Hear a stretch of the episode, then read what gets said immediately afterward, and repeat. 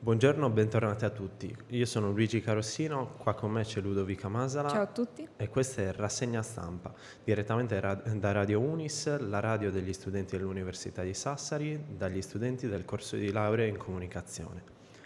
Allora, partiamo con le notizie, le notizie dell'università, bando studenti 150 ore, lunedì 18 luglio, Unis ci comunica. È indetto un concorso per titoli riservato agli studenti iscritti all'Università degli Studi di Sassari, finalizzato alla stesura delle graduatorie per il bando 150 ore.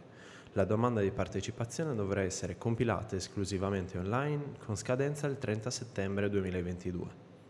ANSA scrive manifestazioni, dibattiti, mostre, spettacoli teatrali fiaccolate.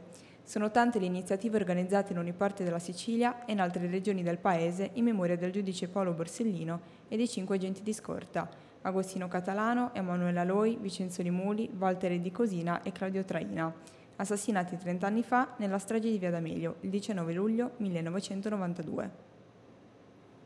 Sempre l'ANSA ci riporta Goletta Verde, quattro criticità nel mare dell'isola. Quattro punti critici nel Mare Sardo su 29 campionamenti eseguiti da Goletta Verde di Legambiente. La, le situazioni peggiori nella foce dei corsi d'acqua d'Alghero, Quartu, Valle d'Ori e Calamosca a Cagliari. In generale, ha detto la portavoce di Goletta Verde, Katiuscia Eroe, commentando i dati, si tratta di problemi generalmente legati agli scarichi e alle depurazioni. La sfida è quella di tornare fra un anno e non trovare più queste situazioni. Ancora ANSA. Nella torrida estate 2022 l'Unione Europea registrò il record di incendi.